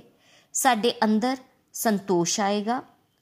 ਔਰ ਸੰਤੋਸ਼ ਕਿਸ ਤਰ੍ਹਾਂ ਦਾ ਸੰਤੋਸ਼? ਜਿਸ ਤਰ੍ਹਾਂ ਨਿਤਿਨ ਜੀ ਨੇ ਵੀ ਸਾਨੂੰ ਦੱਸਿਆ ਕਿ ਗੋਧਨ ਗੱਜਧਨ ਬਾਜਧਨ ਔਰ ਰਤਨ ਧਨ ਖਾਨ ਜਬ ਆਵੇ ਸੰਤੋਸ਼ ਧਨ, ਸਭ ਧਨ ਧੂਲੀ ਸਮਾਨ। ਕਿ ਜਦੋਂ ਸੰਤੋਸ਼ ਧਨ ਸਾਡੇ ਅੰਦਰ ਆ ਜਾਂਦਾ ਹੈ, ਫਿਰ ਬਾਕੀ ਸਾਰੇ ਧਨ ਸਾਨੂੰ ਧੂਲੀ ਦੇ ਸਮਾਨ ਲੱਗਣੇ ਸ਼ੁਰੂ ਹੋ ਜਾਂਦੇ ਹਨ। ਸੰਤੋਸ਼ ਮਿਲੇਗਾ ਜਦੋਂ ਸਪਿਰਚੁਅਲ ਹੈਲਥ ਸਾਡੀ ਬੈਟਰ ਹੋਏਗੀ। ਜਿਹੜਾ ਡਿਵੋਸ਼ਨ ਵਿੱਚ ਹੋਵੇਗਾ, ਉਹ ਪੈਸੇ ਦੀ ਵੇਸਟੇਜ ਘੱਟ ਕਰੇਗਾ।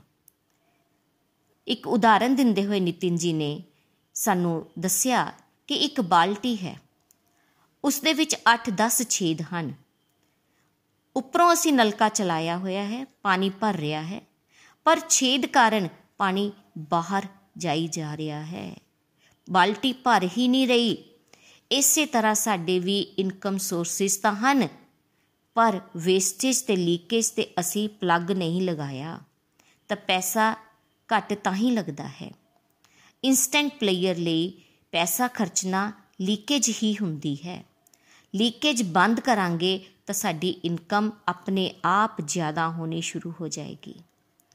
ਦੂਸਰਾ ਐਂਗਲ ਨਿਤਿਨ ਜੀ ਨੇ ਸਮਝਾਉਂਦੇ ਹੋਏ ਸਾਨੂੰ ਕਿਹਾ ਕਿ ਚਾਹੇ ਵਿਅਕਤੀ ਕਿਸੇ ਵੀ profession ਵਿੱਚ ਹੋਵੇਗਾ, ਜੇ ਉਹ ਐਥੀਕਲੀ ਕੰਮ ਕਰੇਗਾ, ਤੇ ਉਹ ਆਪਣੇ ਕਸਟਮਰਸ ਨੂੰ ਅਟਰੈਕਟ ਕਰੇਗਾ। ਉਸ ਦੇ ਨਾਲ ਵੀ ਉਸ ਦੀ ਫਾਈਨੈਂਸ਼ੀਅਲ ਗਰੋਥ ਅੱਛੀ ਹੋਵੇਗੀ।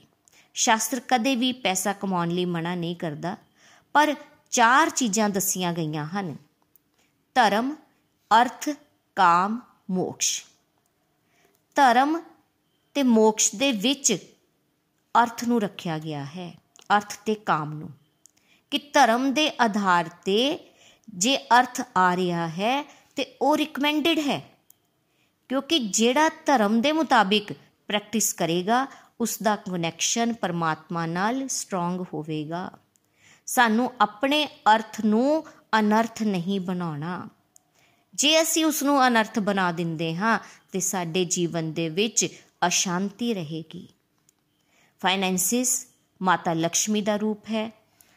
ਮਾਤਾ ਲక్ష్ਮੀ ਨੂੰ ਜੇ ਰਾਵਣ ਦੀ ਤਰ੍ਹਾਂ RAM ਜੀ ਦੀ ਪਰਮਿਸ਼ਨ ਤੋਂ ਬਿਨਾ ਅਰਜਿਤ ਕਰਨਾ ਚਾਹਾਂਗੇ ਤੇ ਜਿਸ ਤਰ੍ਹਾਂ ਸੋਨੇ ਦੀ ਲੰਕਾ ਧਵਸਤ ਹੋ ਗਈ ਸੀ, ਇਸੇ ਤਰ੍ਹਾਂ ਸਾਡਾ ਵੀ ਪਤਨ ਹੋ ਜਾਵੇਗਾ। ਸਿਰਫ ਲక్ష్ਮੀ ਦੇ ਪਿੱਛੇ ਨਹੀਂ, ਬਲਕਿ ਲక్ష్ਮੀ ਨਾਰਾਇਣ ਦੇ ਪਿੱਛੇ ਜਾਣਾ ਹੈ। ਭਗਵਾਨ ਹਰੀ ਨਾਲ ਸਾਨੂੰ ਜੁੜਨਾ ਹੈ। ਮਾਤਾ ਲక్ష్ਮੀ ਉਹਨਾਂ ਦੀ ਸੇਵਿਕਾ ਹੈ। ਸਾਡੇ ਜੀਵਨ ਵਿੱਚ ਵੀ ਬਰਕਤ ਤਾਂ ਹੀ ਆਏਗੀ। ਜਦੋਂ ਅਸੀਂ ਮਾਤਾ ਲక్ష్ਮੀ ਦੀ ਤਾਂ ਪੂਜਾ ਕਰਾਂਗੇ, ਬਲਕਿ ਨਾਲ ਲక్ష్ਮੀ ਨਾਰਾਇਣ ਜੀ ਦੀ ਵੀ ਪੂਜਾ ਕਰਾਂਗੇ। ਮਾਤਾ ਲక్ష్ਮੀ ਜੀ ਦਾ ਵਾਹਨ ਉੱਲੂ ਹੈ। ਜੇ ਕੋਈ ਰਾਮ ਜਾਂ ਕ੍ਰਿਸ਼ਨ ਨੂੰ ਛੱਡ ਕੇ ਸਿਰਫ ਲక్ష్ਮੀ ਦੇ ਪਿੱਛੇ ਦੌੜਦਾ ਹੈ, ਤਾਂ ਲక్ష్ਮੀ ਤਾਂ ਆਏਗੀ, ਪਰ ਨਾਲ ਫਿਰ ਉੱਲੂ ਵੀ ਆਵੇਗਾ। ਤੇ ਅਸੀਂ ਫਿਰ ਜਲਦੀ ਹੀ ਉੱਲੂ ਬਣਨ ਵਾਲੀ ਸੰਗਤ ਵਿੱਚ ਚਲੇ ਜਾਵਾਂਗੇ। ਭਗਵਾਨ ਨਾਲ ਜੁੜ ਕੇ ਚੱਲਾਂਗੇ, ਤਾਂ ਹੀ ਅਸੀਂ ਆਨੰਦਮਈ ਜੀਵਨ ਬਤੀਤ ਕਰ ਸਕਾਂਗੇ। ਤੇ ਅੱਜ ਦੇ ਸਤਸੰਗ ਤੋਂ ਫਰੈਂਡਸ ਮੈਂ ਵੀ ਜੋ ਸਿੱਖਿਆ, ਉਹ ਇਹੀ ਕਿ ਪੈਸਾ, ਪੈਸੇ ਦਾ ਦੁਰਉਪਯੋਗ ਮਾਇਆ ਹੈ। ਪੈਸਾ ਤਾਂ ਸਾਡੇ ਜੀਵਨ ਵਿੱਚ ਜ਼ਰੂਰੀ ਹੈ, ਪਰ ਇਸ ਦਾ ਅਗਰ ਅਸੀਂ ਦੁਰਉਪਯੋਗ ਕਰਦੇ ਹਾਂ, ਇਸ ਨੂੰ ਅਸੀਂ ਸਹੀ ਤਰੀਕੇ ਨਾਲ ਨਹੀਂ ਲੈ ਕੇ ਚੱਲਦੇ, ਤੇ ਫਿਰ ਇਹ ਕਦੀ ਵੀ ਪੂਰੀ ਨਹੀਂ ਪਾਉਂਦਾ। ਗੋਲੋਕ ਐਕਸਪ੍ਰੈਸ ਨਾਲ ਜੁੜ ਕੇ ਮੈਂ ਵੀ ਪੈਸੇ ਦੀ ਪੈਸੇ ਦੀ ਲੀਕੇਜ ਨੂੰ ਰੋਕਣਾ ਸਿੱਖਿਆ ਹੈ। ਕਿੱਥੇ ਖਰਚ ਕਰਨਾ ਚਾਹੀਦਾ ਹੈ, ਕਿੱਥੇ ਨਹੀਂ ਫालतू ਸ਼ਾਪਿੰਗ ਨਹੀਂ ਕਰਨੀ। ਇਹ 3-4 ਸਾਲ ਤੋਂ ਮੈਂ ਆਪਣੇ ਤੇ ਚੈੱਕ ਵੀ ਕਰਨਾ ਸ਼ੁਰੂ ਕੀਤਾ। ਪਹਿਲਾਂ ਬੇਸ਼ੱਕ ਮੈਂ ਜ਼ਿਆਦਾ ਸ਼ਾਪਿੰਗ ਨਹੀਂ ਸੀ ਕਰਦੀ, ਪਰ ਫਿਰ ਵੀ ਮੰਨ ਲਓ ਕਦੀ ਕਿਸੇ ਨੇ ਕੋਈ ਸੂਟ ਦੇ ਵੀ ਦਿੱਤਾ, ਤਾਂ ਉਸ ਨੂੰ ਮੈਂ ਬੜੀ ਜਲਦੀ ਸਿਲਵਾਨ ਵਾਸਤੇ ਦੇ ਦਿੰਦੀ ਸੀ। ਇਸ ਤਰ੍ਹਾਂ ਲੱਗਦਾ ਸੀ ਕਿ ਸਾਲ ਦੇ ਵਿੱਚ ਇੱਕ ਜਾਂ ਦੋ ਜੋੜੇ ਤਾਂ ਸ਼ੂਜ਼ ਜਾਂ ਚੱਪਲ ਹੋਣੀ ਚਾਹੀਦੀ ਹੈ। ਪਰ ਹੁਣ ਜਦੋਂ ਮੈਂ ਰੋਕ ਲਗਾਈ ਕਿ ਨਹੀਂ, ਜੋ ਪਹਿਲਾ ਹੈ ਉਸ ਦਾ ਇਸਤੇਮਾਲ ਕਰਨਾ ਹੈ ਮੈਨੂੰ। ਬਾਕੀ ਜਦੋਂ ਮੈਨੂੰ ਲੱਗੇਗਾ ਕਿ ਇਸ ਚੀਜ਼ ਦੀ ਜ਼ਰੂਰਤ ਹੈ, ਉਦੋਂ ਹੀ ਮੈਂ ਬਾਜ਼ਾਰ ਜਾਣਾ ਹੈ। ਸਿਰਫ ਜ਼ਰੂਰੀ ਚੀਜ਼ਾਂ ਹੀ ਲੈਣੀਆਂ ਹਨ ਫालतू ਚੀਜ਼ਾਂ ਦਾ ਇਕੱਠ ਨਹੀਂ ਕਰਨਾ। ਇੰਦਰੀਆਂ ਤੇ ਇਸ ਦੇ ਨਾਲ ਸੰਯਮਨ ਆਣ ਸ਼ੁਰੂ ਹੋ ਗਿਆ। ਤੇ ਇੱਕ ਦੂਜੇ ਐਂਗਲ ਨਾਲ ਜਦੋਂ ਨikhil ji ਗੱਲ ਸੁਣਾ ਰਹੇ ਸੀ ਕਿ ਜਿਸ ਤਰ੍ਹਾਂ ਅਸੀਂ ਕਿਹੜੇ ਡਾਕਟਰ ਕੋਲ ਜਾਣਾ ਪਸੰਦ ਕਰਦੇ ਹਾਂ ਜਾਂ ਕਿਹੜੇ ਵਕੀਲ ਕੋਲ ਜਾਣਾ ਪਸੰਦ ਕਰਦੇ ਹਾਂ ਜਾਂ ਕਿਹੜੇ ਦੁਕਾਨਦਾਰ ਕੋਲ ਜਾਣਾ ਪਸੰਦ ਕਰਦੇ ਹਾਂ ਆਟੋਮੈਟਿਕਲੀ ਹੁਣ ਸਾਡਾ ਕੀ ਮਨ ਕਰਦਾ ਹੈ ਕਿ ਜਿਹੜਾ ਐਥੀਕਲ ਕੰਮ ਕਰਦਾ ਹੈ। ਪਹਿਲੇ ਕੀ ਕਰਦੇ ਸੀ? ਕਦੀ ਇਹਦੇ ਕੋਲ ਚਲੇ ਗਏ, ਕਦੀ ਉਹਦੇ ਕੋਲ ਚਲੇ ਗਏ ਕਿ ਜਿਸ ਤਰ੍ਹਾਂ ਇੱਕ ਕੰਪੈਰੀਜ਼ਨ ਕਰਦੇ ਸੀ ਕਿ ਇਹ ਠੀਕ ਹੈ ਜਾਂ ਉਹ ਠੀਕ ਹੈ। ਮੈਂ ਆਪਣੇ ਇੱਕ ਐਗਜ਼ਾਮਪਲ ਦੇ ਨਾਲ ਤੁਹਾਨੂੰ ਇਸ ਗੱਲ ਨੂੰ ਸਮਝਾਉਣ ਦੀ ਕੋਸ਼ਿਸ਼ ਕਰਾਂਗੀ ਕਿ ਜਿਸ ਤਰ੍ਹਾਂ ਮੇਰੇ ਮਦਰ ਇਨ ਲਾ ਇੱਕ ਰੈਗੂਲਰ ਚੈੱਕਅਪ ਵਾਸਤੇ ਡਾਕਟਰ ਕੋਲ ਜਾਂਦੇ ਸਨ। ਉਹ ਡਾਕਟਰ ਸਾਡੇ ਪਠਾਨਕੋਟ ਤੋਂ ਕੋਈ 15-20 ਕਿਲੋਮੀਟਰ ਦੂਰ ਜੁਗਿਆਲ, ਸ਼ਾਹਪੁਰ ਕੰਡੀ ਦੇ ਰਹਿਣ ਵਾਲੇ ਸਨ ਤੇ ਉੱਥੇ ਹੀ ਉਹਨਾਂ ਦਾ ਕਲੀਨਿਕ ਸੀ ਹਸਪੀਟਲ ਸੀ, ਉੱਥੇ ਹੀ ਦੇਖਦੇ ਸਨ। ਮੇਰੇ ਹਸਬੈਂਡ ਉਹਨਾਂ ਨੂੰ ਲੈ ਕੇ ਜਾਂਦੇ ਸਨ, ਉਹਨਾਂ ਨੂੰ ਦਿਖਾਉਣ ਵਾਸਤੇ। ਉਹਨਾਂ ਕੋਲ ਇੰਨਾ ਕੁ ਰਸ਼ ਹੁੰਦਾ ਸੀ ਕਿ ਸਾਨੂੰ ਰਾਤ ਦੀ ਅਪਾਇੰਟਮੈਂਟ ਲੈਣੀ ਪੈਂਦੀ ਸੀ। ਕਿ ਕਈ ਵਾਰ 1 ਵਜ ਜਾਂਦਾ ਸੀ, ਕਈ ਵਾਰ 1:30 ਵਜ ਜਾਂਦਾ ਸੀ। ਤੇ ਜਾਂ ਮੇਰੇ ਬ੍ਰਦਰ ਇਨ ਲਾ ਲੈ ਕੇ ਜਾਂਦੇ ਸਨ। ਤੇ ਆ ਕੇ ਮੇਰੇ ਮਦਰ ਇਨ ਲਾ ਨੇ ਉਹਨਾਂ ਦੀ ਬੜੀ ਤਾਰੀਫ ਕਰਨੀ ਕਿ ਬੇਟਾ, ਉਹ ਬਹੁਤ ਅੱਛੇ ਡਾਕਟਰ ਹਨ। ਮੈਂ 1 ਸਾਲ 2 ਸਾਲ ਸੁਣਦੀ ਰਹੀ ਕਿ ਉਹ ਬਹੁਤ ਚੰਗੇ ਹਨ। ਹੋਰ ਵੀ ਜਿੰਨੇ ਲੋਕ ਸ਼ਹਿਰ ਦੇ ਵਿੱਚ ਉਹਨਾਂ ਕੋਲ ਜਾਂਦੇ ਸਨ ਤੇ ਉਹ ਉਹਨਾਂ ਦੀ ਆ ਕੇ ਬਹੁਤ ਤਾਰੀਫ ਕਰਦੇ ਸਨ। ਇੱਕ ਦਿਨ ਮੇਰਾ ਵੀ ਮਨ ਹੋਇਆ ਕਿ ਮੈਂ ਉਹਨਾਂ ਨੂੰ ਮਿਲਾਂ। ਜਿਹੜੀ ਇਸ ਤਰ੍ਹਾਂ ਦੀ ਸ਼ਖਸੀਅਤ ਹੈ ਕਿ ਉਹਨਾਂ ਨੂੰ ਤਾਂ ਜ਼ਰੂਰ ਮਿਲਣਾ ਚਾਹੀਦਾ ਹੈ, ਮੈਨੂੰ ਉਹਨਾਂ ਦੇ ਦਰਸ਼ਨ ਕਰਨੇ ਚਾਹੀਦੇ ਹਨ। ਤੇ ਮੈਂ ਆਪਣੇ ਮਦਰ ਇਨ ਲਾ ਦੇ ਨਾਲ ਚਲੀ ਗਈ ਤੇ ਜਦੋਂ ਮੈਂ ਮੰਮੀ ਦੇ ਜਾਣ ਦੀ ਅੰਦਰ ਵਾਰੀ ਆਈ ਤੇ ਮੈਂ ਉਹਨਾਂ ਦੇ ਨਾਲ ਗਈ ਅੰਦਰ ਤੇ ਉਹਨਾਂ ਨੇ ਮੈਨੂੰ ਪੁੱਛਿਆ ਕਿ, ਹਾਂਜੀ ਬੇਟਾ, ਤੁਸੀਂ ਵੀ ਕੁਝ ਪੁੱਛਣਾ ਹੈ ਕੁਝ ਦਿਖਾਣਾ ਹੈ? ਤੇ ਮੈਂ ਡਾਕਟਰ ਸਾਹਿਬ ਨੂੰ ਕਿਹਾ ਕਿ ਨਹੀਂ ਡਾਕਟਰ ਸਾਹਿਬ, ਮੈਂ ਆਪਣੇ ਮਦਰ ਇਨ ਲਾ ਦੇ ਨਾਲ ਆਈ ਹਾਂ ਤੇ ਮੈਂ ਸਿਰਫ ਤੁਹਾਨੂੰ ਮਿਲਣ ਲਈ ਆਈ ਹਾਂ ਕਿਉਂਕਿ ਮੈਂ ਤੁਹਾਡੇ ਦਰਸ਼ਨ ਕਰਨੇ ਚਾਹੁੰਦੀ ਸਾਂ। ਤੁਹਾਡੀਆਂ ਅੰਦਰੂਨੀ ਜੋ ਵਾਈਬ੍ਰੇਸ਼ਨਸ ਹਨ, ਉਹ ਮੈਨੂੰ ਖਿੱਚ ਕੇ ਤੁਹਾਡੇ ਨਾਲ ਮਿਲਣ ਲੈ ਕੇ ਆਈਆਂ ਹਨ ਤੇ ਉਹਨਾਂ ਨੇ ਬਹੁਤ ਖੁਸ਼ ਹੋਏ ਤੇ ਮੇਰੇ ਸਿਰ ਤੇ ਹੱਥ ਵੀ ਰੱਖਿਆ ਤੇ ਕਿਹਾ ਕਿ ਬੇਟਾ ਜਦੋਂ ਵੀ ਤੁਹਾਡਾ ਦਿਲ ਕਰੇ, ਤੁਸੀਂ ਆ ਸਕਦੇ ਹੋ। ਫਿਰ ਉਸ ਤੋਂ ਬਾਅਦ ਉਹਨਾਂ ਨੇ ਨਾਲ ਇਹ ਵੀ ਗੱਲ ਕਹਿਤੀ ਕਿ ਇਹ ਤੁਹਾਡੇ ਮਦਰ ਇਨ ਲਾ ਬਹੁਤ ਬਜ਼ੁਰਗ ਹਨ, ਇਹਨਾਂ ਨੂੰ ਰਾਤ ਨੂੰ ਨਾ ਵੀ ਲੈ ਕੇ ਆਇਆ ਕਰੋ, ਕੋਈ ਤੁਹਾਨੂੰ ਪ੍ਰੋਬਲਮ ਆ ਜਾਂਦੀ ਹੈ ਤੇ ਤੁਸੀਂ ਮੈਨੂੰ ਫੋਨ ਤੇ ਵੀ ਪੁੱਛ ਸਕਦੇ ਹੋ। ਇਸ ਤਰ੍ਹਾਂ ਦੇ ਰਵੱਈਏ ਨਾਲ ਸਾਡੇ ਅੰਦਰ ਉਹਨਾਂ ਦੇ ਪ੍ਰਤੀ ਹੋਰ ਰਿਸਪੈਕਟ ਵੱਧ ਗਈ ਤੇ ਹੋਰ ਚੰਗਾ ਲੱਗਣਾ ਸ਼ੁਰੂ ਹੋ ਗਿਆ ਔਰ ਮੈਂ ਅੱਜ ਵੀ ਉਹਨਾਂ ਦੇ ਵਾਸਤੇ ਨਤਮਸਤਕ ਹਾਂ। ਮੇਰੇ ਮਦਰ ਇਨ ਲਾ ਬੇਸ਼ੱਕ ਨਹੀਂ ਰਹੇ, ਪਰ ਉਸ ਡਾਕਟਰ ਦੀ ਮੈਂ ਅੱਜ ਵੀ ਬਹੁਤ ਇੱਜ਼ਤ ਕਰਦੀ ਹਾਂ। ਤੇ ਫਰੈਂਡਸ ਇਹੀ, ਇਸ ਤੋਂ ਅਸੀਂ ਇਹੀ ਸਿੱਖਦੇ ਹਾਂ ਕਿ ਸਾਨੂੰ ਕਿਸ ਤਰ੍ਹਾਂ ਐਥੀਕਲ ਕੰਮ ਕਰਦੇ ਰਹਿਣਾ ਚਾਹੀਦਾ ਹੈ, ਜਿਸ ਦੇ ਨਾਲ ਸੰਸਾਰ ਦੇ ਵਿੱਚ ਜਿੰਨੇ ਵੀ ਲੋਕ ਹਨ, ਉਹ ਤੁਹਾਨੂੰ ਜ਼ਿਆਦਾ ਤੋਂ ਜ਼ਿਆਦਾ ਰਿਸਪੈਕਟ ਦੇਣਗੇ ਤੇ ਤੁਹਾਡੇ ਕਸਟਮਰ ਵੀ ਹੋਰ ਵਧਣਗੇ। ਕਿਉਂਕਿ ਜਿਸ ਡਾਕਟਰ ਦੀ ਮੈਂ ਗੱਲ ਕੀਤੀ ਹੈ, ਉਹ ਡਾਕਟਰ ਫालतू ਦੇ ਖਰਚੇ ਨਹੀਂ ਕਰਵਾਉਂਦੇ ਸਨ। ਉਹ ਜ਼ਿਆਦਾ ਟੈਸਟ ਨਹੀਂ ਕਰਵਾਉਂਦੇ ਸਨ। ਆਪਣਾ ਹਸਪੀਟਲ ਵੀ ਸੀ ਤੇ ਜ਼ਰੂਰਤ ਪੈਂਦੀ ਸੀ ਤੇ ਜੇ ਉਹਨਾਂ ਨੂੰ ਰੱਖਣ ਦੀ, ਤੇ ਤਦ ਉਹ ਰੱਖਦੇ ਸਨ। ਅਦਰਵਾਈਜ਼ ਉਹ ਕਹਿੰਦੇ ਸੀਗੇ ਕਿ ਨਹੀਂ, ਜ਼ਰੂਰਤ ਨਹੀਂ ਹੈ। ਤੇ ਜ਼ਿਆਦਾ ਤੋਂ ਜ਼ਿਆਦਾ ਦਵਾਈਆਂ ਵੀ ਬਹੁਤ ਘੱਟ ਤੋਂ ਘੱਟ ਦਿੰਦੇ ਸਨ। ਕਹਿਣ ਦਾ ਭਾਵ ਹੈ ਕਿ ਇਸ ਤਰ੍ਹਾਂ ਦਾ ਡਾਕਟਰ, ਔਰ ਫੀਸ ਦੀ ਗੱਲ ਕਰਾਂ ਤੇ ਫੀਸ ਵੀ ਬਹੁਤ ਘੱਟ ਹੁੰਦੀ ਸੀ। ਤੋ ਹਰ ਵਿਅਕਤੀ ਇਸੇ ਕਰਕੇ ਉਹਨਾਂ ਕੋਲ ਜਾਂਦਾ ਸੀ ਔਰ ਸਾਰੀ ਸਾਰੀ ਰਾਤ ਉਹ ਮਰੀਜ਼ਾਂ ਨੂੰ ਦੇਖਦੇ ਰਹਿੰਦੇ ਸਨ। ਤੋ ਇਹ ਅੱਜ ਦੇ ਸਤਸੰਗ ਤੋਂ ਸਾਨੂੰ ਇਹੀ ਲਰਨਿੰਗ ਮਿਲਦੀ ਹੈ ਕਿ ਸਾਨੂੰ ਵੀ ਆਪਣੇ ਐਥੀਕਲੀ ਕੰਮ ਕਰਨੇ ਚਾਹੀਦੇ ਹਨ ਤੇ ਆਪਣੀ ਫਾਈਨੈਂਸਿਸ ਨੂੰ ਅਸੀਂ ਕਿਸ ਤਰ੍ਹਾਂ ਮੈਨੇਜ ਕਰੀਏ ਤਾਂ ਕਿ ਸਾਡਾ ਪਰਮਾਤਮਾ ਵੱਲ ਜ਼ਿਆਦਾ ਧਿਆਨ ਹੋ ਸਕੇ। ਸ਼੍ਰੀਮਦ ਭਗਵਦ ਗੀਤਾ ਦੀ ਜੈ। गौर निताई दी जय। श्री श्री राधा श्याम सुंदर दी जय। हरे कृष्ण हरे कृष्ण। कृष्ण कृष्ण, हरे हरे। हरे राम हरे राम। राम राम, हरे हरे। हरी हरि बोल। हरी हरि बोल।